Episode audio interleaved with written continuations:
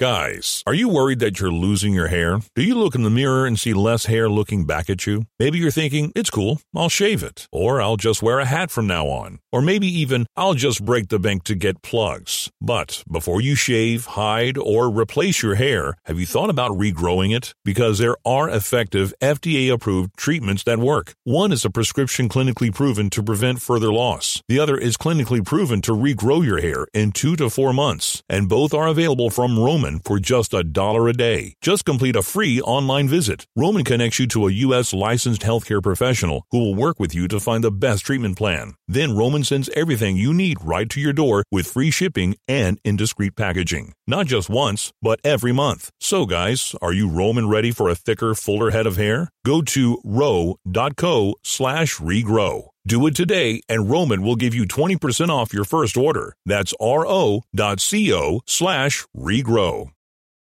Back to old school with DP and J on 93.7 The Ticket and theticketfm.com.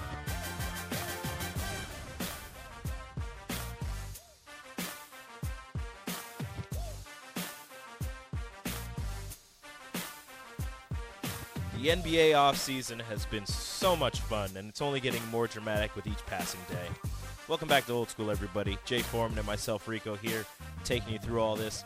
We just talked about Donovan Mitchell and the Knicks. We'll see what happens there, how much the Knicks are willing to give up to get the star from Utah. But another thing happened yesterday where the former number one overall pick, DeAndre Ayton, uh, was had agreed to a contract with the Indiana Pacers. However, he is a restricted free agent, meaning that the Phoenix Suns could match the offer and max him out if they if they chose to, which they did almost immediately after it was announced that he had agreed to sign with the Pacers.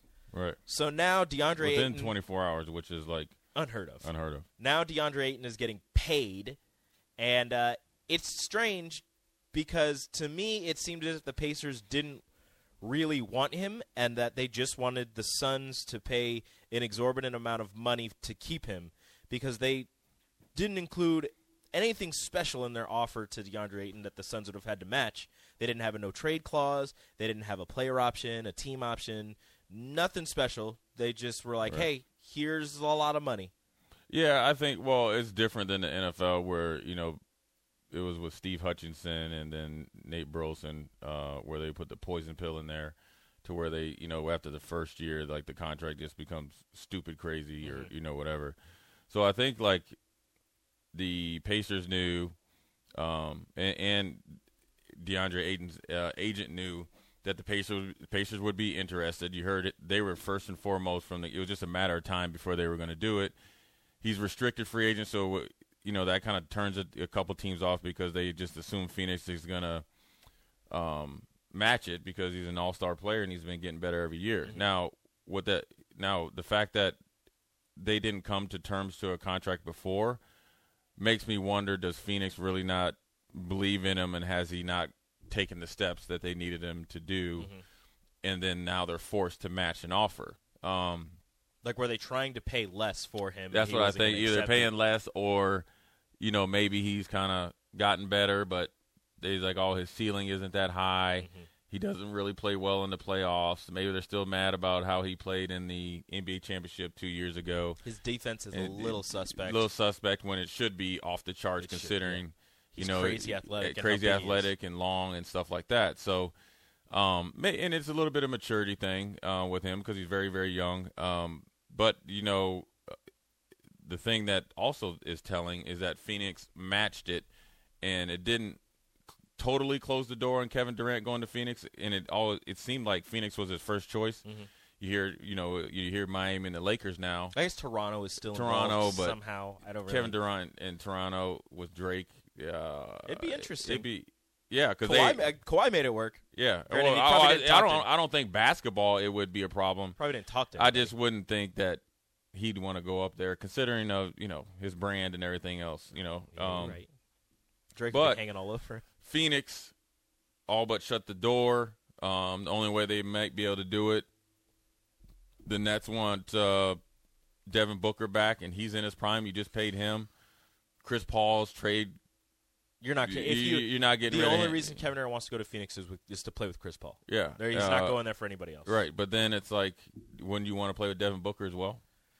I mean, Um, maybe, but if you if he could keep one of Devin Booker or DeAndre Ayton, I think he'd want a big.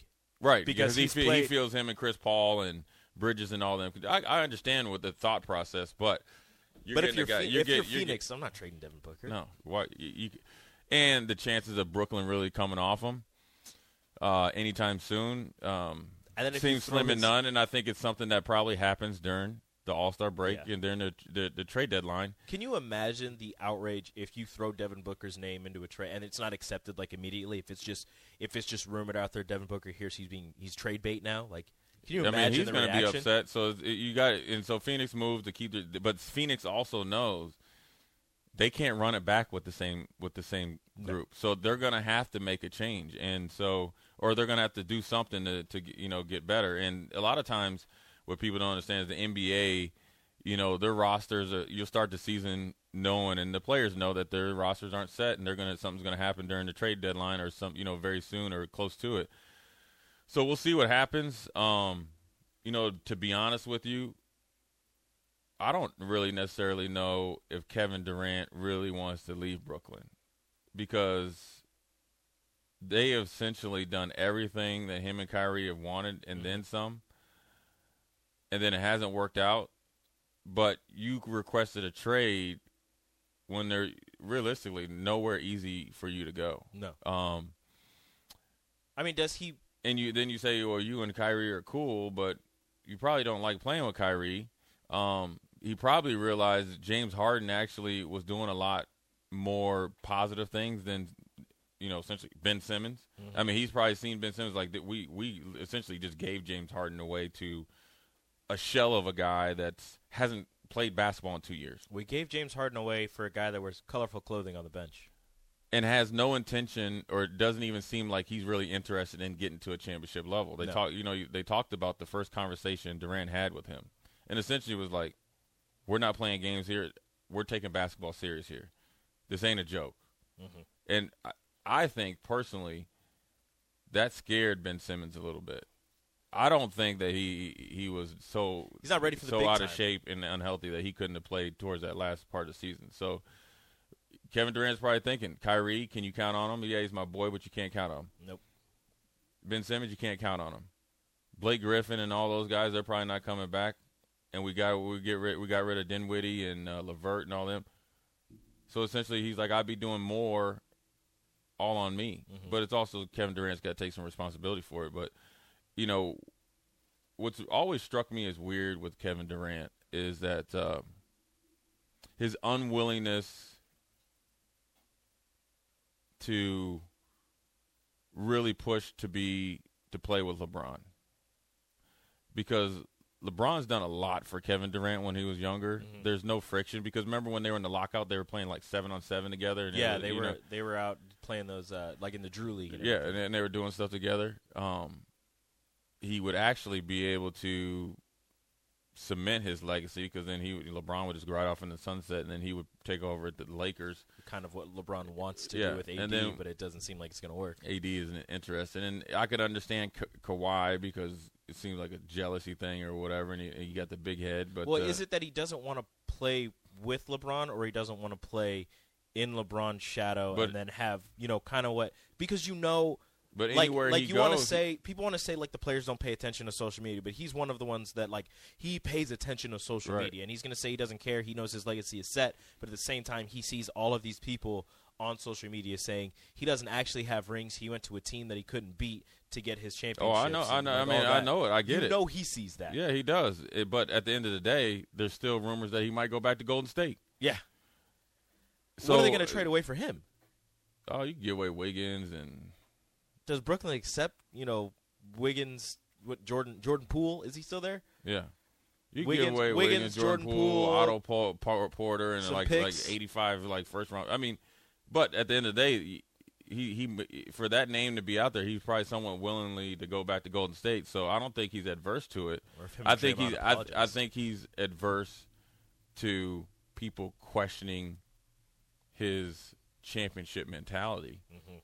But that's a to me that's a that's on Kevin Durant because if you didn't forecast that type of reaction, then you had your head in the sand. Yeah.